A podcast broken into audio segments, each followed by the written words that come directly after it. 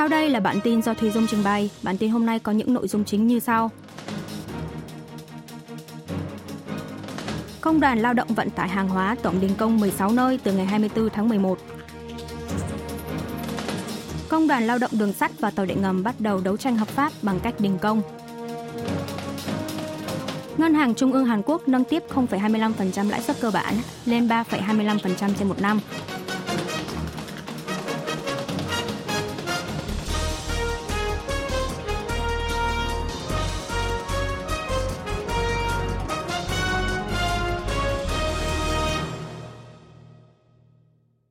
Đoàn Lao động Vận tải Hàng hóa tổng đình công 16 nơi từ ngày 24 tháng 11.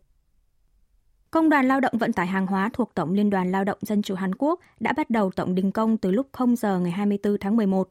16 đơn vị trên toàn quốc thuộc công đoàn đã tiến hành đình công từ 10 giờ sáng cùng ngày, dự kiến gây trở ngại lớn cho công tác vận chuyển hàng hóa.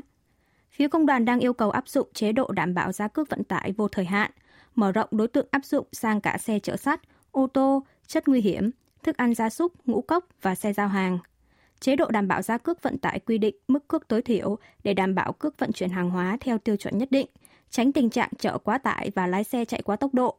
Thời hạn áp dụng chế độ đảm bảo giá cước là 3 năm, có hiệu lực đến tháng 12 tới, hiện chỉ áp dụng với xe chở xi măng và xe container. Mặc dù số thành viên công đoàn chỉ chiếm 6% tổng số tài xế giao hàng, song chủ yếu tập trung ở ngành công nghiệp trụ chốt như xi măng, container và thép – nên dự kiến công tác vận chuyển hàng hóa sẽ không tránh khỏi gặp trở ngại lớn. Vào thời điểm Công đoàn Lao động Vận tải Hàng hóa đình công vào tháng 6 vừa qua, ngành công nghiệp ước tính đã thiệt hại 2.000 tỷ won, 1,46 tỷ đô la Mỹ. Hiệp hội Thương mại Quốc tế Hàn Quốc KITA đã lập ra ban đối sách khẩn cấp vận tải hàng hóa xuất khẩu, theo dõi tình hình thiệt hại từ cuộc đình công của phía công đoàn. Bộ trưởng Địa chính và Giao thông Won Hee-dong ngày 24 tháng 11 cũng ra tuyên bố chính phủ hối thúc Công đoàn Lao động Vận tải Hàng hóa rút lại kế hoạch từ chối giao hàng. Nếu công đoàn tiếp tục từ chối hoặc cản trở vận chuyển hàng, Bộ sẽ ban lệnh bắt buộc thực thi công việc. Theo luật hiện hành, trường hợp làm trái lệnh thực thi công việc do Bộ trưởng Địa chính và Giao thông ban hành thì sẽ bị phạt tù dưới 3 năm hoặc phạt tiền tối đa 30 triệu won, 22.624 đô la Mỹ. Công đoàn lao động đường sắt và tàu điện ngầm bắt đầu đấu tranh hợp pháp bằng cách đình công – Công đoàn Lao động Đường sắt và Công đoàn Lao động Tàu điện ngầm đô thị Seoul đã bắt đầu đình công từ ngày 24 tháng 11 trước thềm tiến hành tổng đình công vào tuần sau. Dự kiến người dân thủ đô Seoul và địa phương lân cận sẽ gặp nhiều bất tiện khi di chuyển bằng tàu điện ngầm. Công đoàn Lao động Đường sắt bắt đầu đình công từ 6 giờ sáng, còn Công đoàn Lao động Tàu điện ngầm đô thị Seoul bắt đầu từ 9 giờ sáng cùng ngày. Phía Công đoàn Lao động đang đề nghị rút lại kế hoạch cắt giảm nhân lực nhằm đảm bảo an toàn cho người lao động. Trên thực tế, Công đoàn Lao động Công ty Tàu điện ngầm đô thị Seoul có kế hoạch sẽ tiến hành với hình thức thực hiện triệt để, quy định làm việc hai người một tổ, nhằm tuyên truyền tính nguy hiểm của chế độ làm việc một mình. Tuy nhiên, công cuộc đấu tranh của phía công đoàn khiến tàu điện ngầm sẽ khởi hành muộn hơn trong khung giờ đi làm.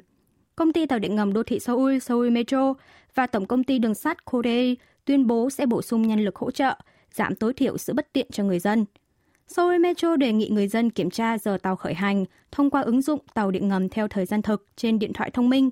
Có 8 chuyến tàu hỏa chạy bằng tàu Mu Cung Hoa và Semaul do Korea quản lý đã bị hủy. Các chuyến tàu còn lại dự kiến cũng sẽ khó có thể vận hành theo đúng thời gian.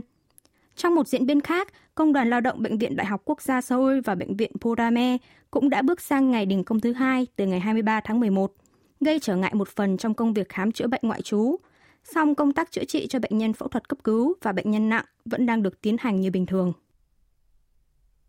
Ngân hàng Trung ương Hàn Quốc nâng tiếp 0,25% lãi suất cơ bản lên 3,25% trên một năm.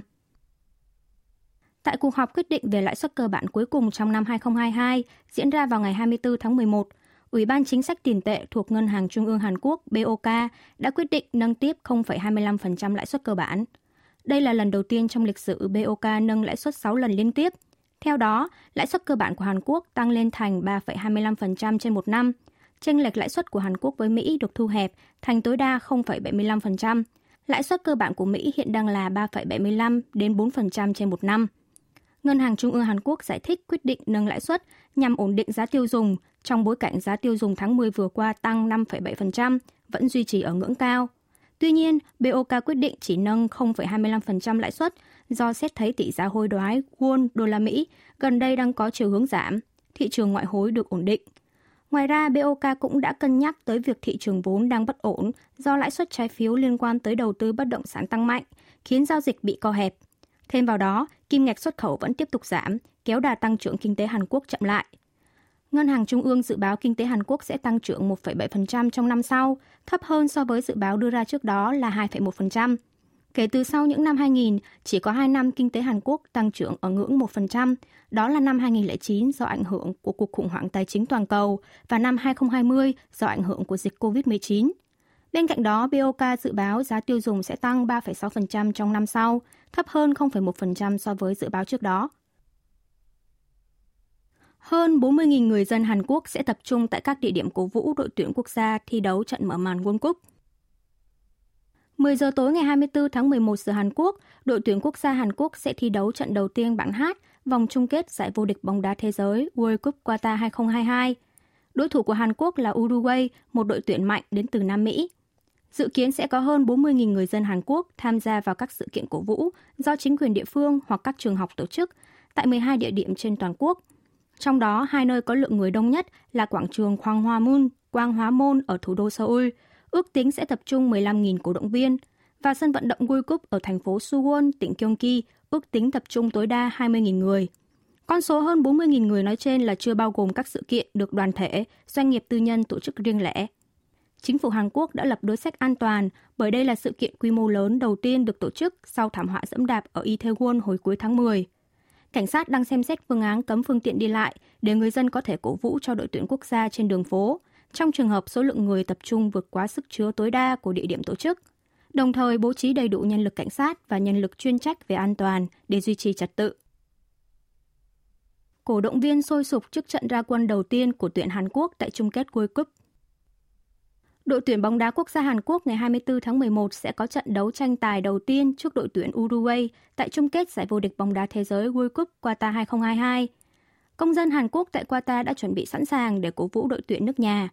Một số thành viên thuộc đoàn cổ động viên Quỷ Đỏ cũng vượt quãng đường xa 7.000 km để tới thủ đô Doha của Qatar để tiếp thêm sức mạnh cho các chiến binh thái cực, khiến bầu không khí thêm phần sôi sục. Hàng chục công dân Hàn sống tại Qatar đã tới tụ họp tại một nhà hàng Hàn Quốc – chuẩn bị cho các sự kiện cổ động. Đoàn người đánh chiêng, khuấy động không khí trên đường phố Doha, vẫy những lá cờ thái cực, thê cực kỳ và hô vang khẩu hiệu Đại Hàn Dân Quốc, bắt đầu các hoạt động cổ vũ cho trận bóng đá giữa tuyển Hàn Quốc với Uruguay. Những cổ động viên này chia nhau hơn 1.000 chiếc áo phông màu đỏ đã được chuẩn bị sẵn để cổ vũ, thể hiện quyết tâm hy vọng đội nhà giành được chiến thắng. Đoàn cổ động viên quỷ đỏ xuất phát từ sân bay quốc tế Incheon đã tới Doha. Họ không hề mệt mỏi dù vừa di chuyển một quãng đường xa xôi, ngay lập tức hòa mình vào các hoạt động cổ vũ. Một thành viên của Quỷ Đỏ bày tỏ dù khá lo lắng cho cầu thủ Son Hưng Min đang bị thương, nhưng anh ấy là người có ý chí quyết tâm nên sẽ chiến đấu hết mình cùng các cầu thủ trong đội và nhất định sẽ giành chiến thắng. Những công dân Hàn tại Qatar và đoàn cổ động viên Quỷ Đỏ sẽ cùng nhau đến ủng hộ và cổ vũ trong trận ra quân đầu tiên của đội tuyển Hàn Quốc đấu với đội tuyển Uruguay diễn ra trên sân vận động thành phố giáo dục ở thành phố Ai Sau khi trận đấu kết thúc, các cổ động viên sẽ cùng với hội người yêu thích văn hóa Hàn lưu ở nước sở tại diễu hành trên đường phố Doha để quảng bá văn hóa Hàn Quốc. Chính giới đạt nhất trí về việc lập Ủy ban điều tra đặc biệt tại Quốc hội về thảm họa Itaewon. Đại diện tại Quốc hội của các đảng cầm quyền và đảng đối lập tại Hàn Quốc ngày 23 tháng 11 đã đạt được nhất trí về việc lập Ủy ban điều tra đặc biệt tại Quốc hội nhằm làm sáng tỏ nguyên nhân xảy ra thảm họa dẫm đạp ở khu phố Itaewon hồi cuối tháng 10 vừa qua – chính giới đã bất ngờ đi đến thống nhất ý kiến về việc lập Ủy ban điều tra đặc biệt chỉ một ngày trước thềm cuộc họp toàn thể Quốc hội, nơi ba đảng đối lập tuyên bố sẽ thông qua kế hoạch điều trần tại Quốc hội. Tuy nhiên, chỉ một ngày sau, phe cầm quyền và đối lập lại bất đồng ý kiến về việc có bao gồm Viện Kiểm sát tối cao vào đối tượng điều trần hay không. Đảng cầm quyền sức mạnh quốc dân cho rằng việc điều trần Viện Kiểm sát tối cao là không hợp lý, trong khi Đảng Dân Chủ đồng hành cho rằng nội dung này đã được đại diện tại Quốc hội của các đảng nhất trí, nên giờ không thể lật lọng. Cuối cùng, trong phiên họp toàn thể Quốc hội ngày 24 tháng 11, bản kế hoạch điều tra của các cơ quan nhà nước nhằm làm sáng tỏ nguyên nhân xảy ra thảm họa dẫm đạp ở khu phố Itaewon đã được thông qua với 220 phiếu thuận, 13 phiếu chống và 21 phiếu trắng. Như vậy, Ủy ban điều tra đặc biệt tại Quốc hội sẽ bắt đầu hoạt động từ cùng ngày, trong ít nhất 45 ngày, tức cho tới ngày 7 tháng 1 năm sau. Sau thời gian chuẩn bị như nộp tài liệu, Ủy ban có kế hoạch sẽ tiến hành nghe giải trình của các cơ quan, kiểm chứng tại hiện trường – tổ chức các phiên chất vấn ngay sau khi dự thảo ngân sách năm 2023 của chính phủ được thông qua, dự kiến theo thời hạn định luật là ngày 2 tháng 12 tới. Chính giới cũng nhất trí sẽ quyết định về việc kéo dài thời gian điều trần tại cuộc họp toàn thể Quốc hội nếu công tác điều trần chưa đạt kết quả trong thời gian 45 ngày. Thêm 4 nghi phạm trong thảm họa dẫm đạp Itaewon bị cơ quan cảnh sát triệu tập điều tra.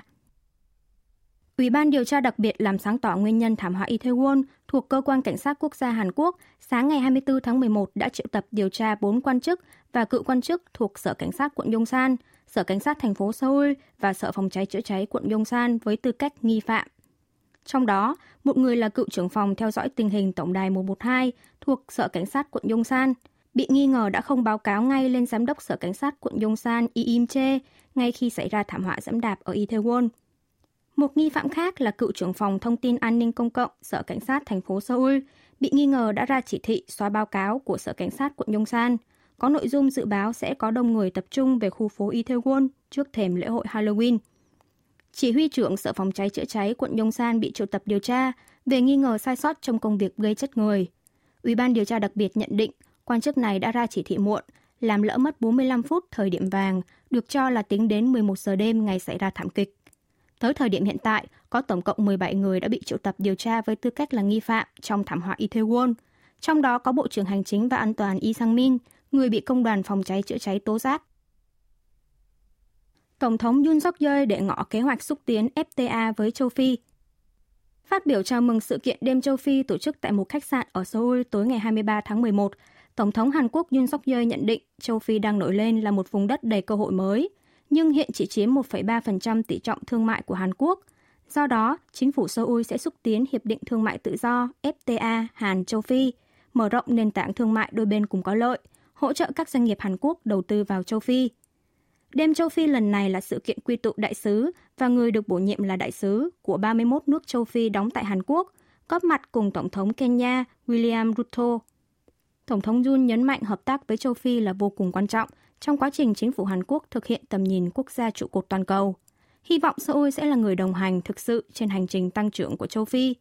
Ông Yun cam kết trong nhiệm kỳ cầm quyền của mình, ông sẽ hỗ trợ để lục địa châu Phi phát triển và thịnh vượng.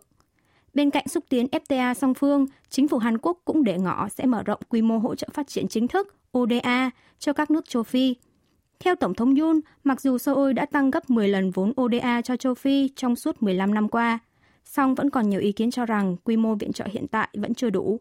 Hàn Quốc sẽ mở rộng một cách đột phá quy mô vốn ODA, lập dự án hợp tác phát triển theo kiểu Hàn Quốc, trong đó chia sẻ những công nghệ và kinh nghiệm cho phía châu Phi. Tổng thống Yoon cũng công bố kế hoạch hỗ trợ chương trình bồi dưỡng nhân tài cho cuộc cách mạng công nghiệp 4.0 của châu Phi, tăng cường hợp tác ở lĩnh vực y tế, biến đổi khí hậu, người tị nạn và vấn nạn cướp biển. Đáp lại, Tổng thống Ruto đánh giá Hàn Quốc không chỉ hỗ trợ cho riêng lẻ từng quốc gia châu Phi, mà đã trở thành một đối tác nhân đạo với châu Phi một cách tích cực nhất. Seoul đã liên tục hỗ trợ châu Phi từ năm 2006 thông qua đóng góp cho ngân hàng phát triển và hợp tác phát triển song phương. Ông Ruto đánh giá Hàn Quốc sẽ có được nhiều lợi ích hơn nữa từ việc tăng cường đầu tư và giao thương với châu Phi, đồng thời gửi lời cảm ơn Seoul về kế hoạch xúc tiến FTA song phương. Quý vị và các bạn vừa nghe xong bản tin của Đài Phát thanh Quốc tế Hàn Quốc KBS World Radio.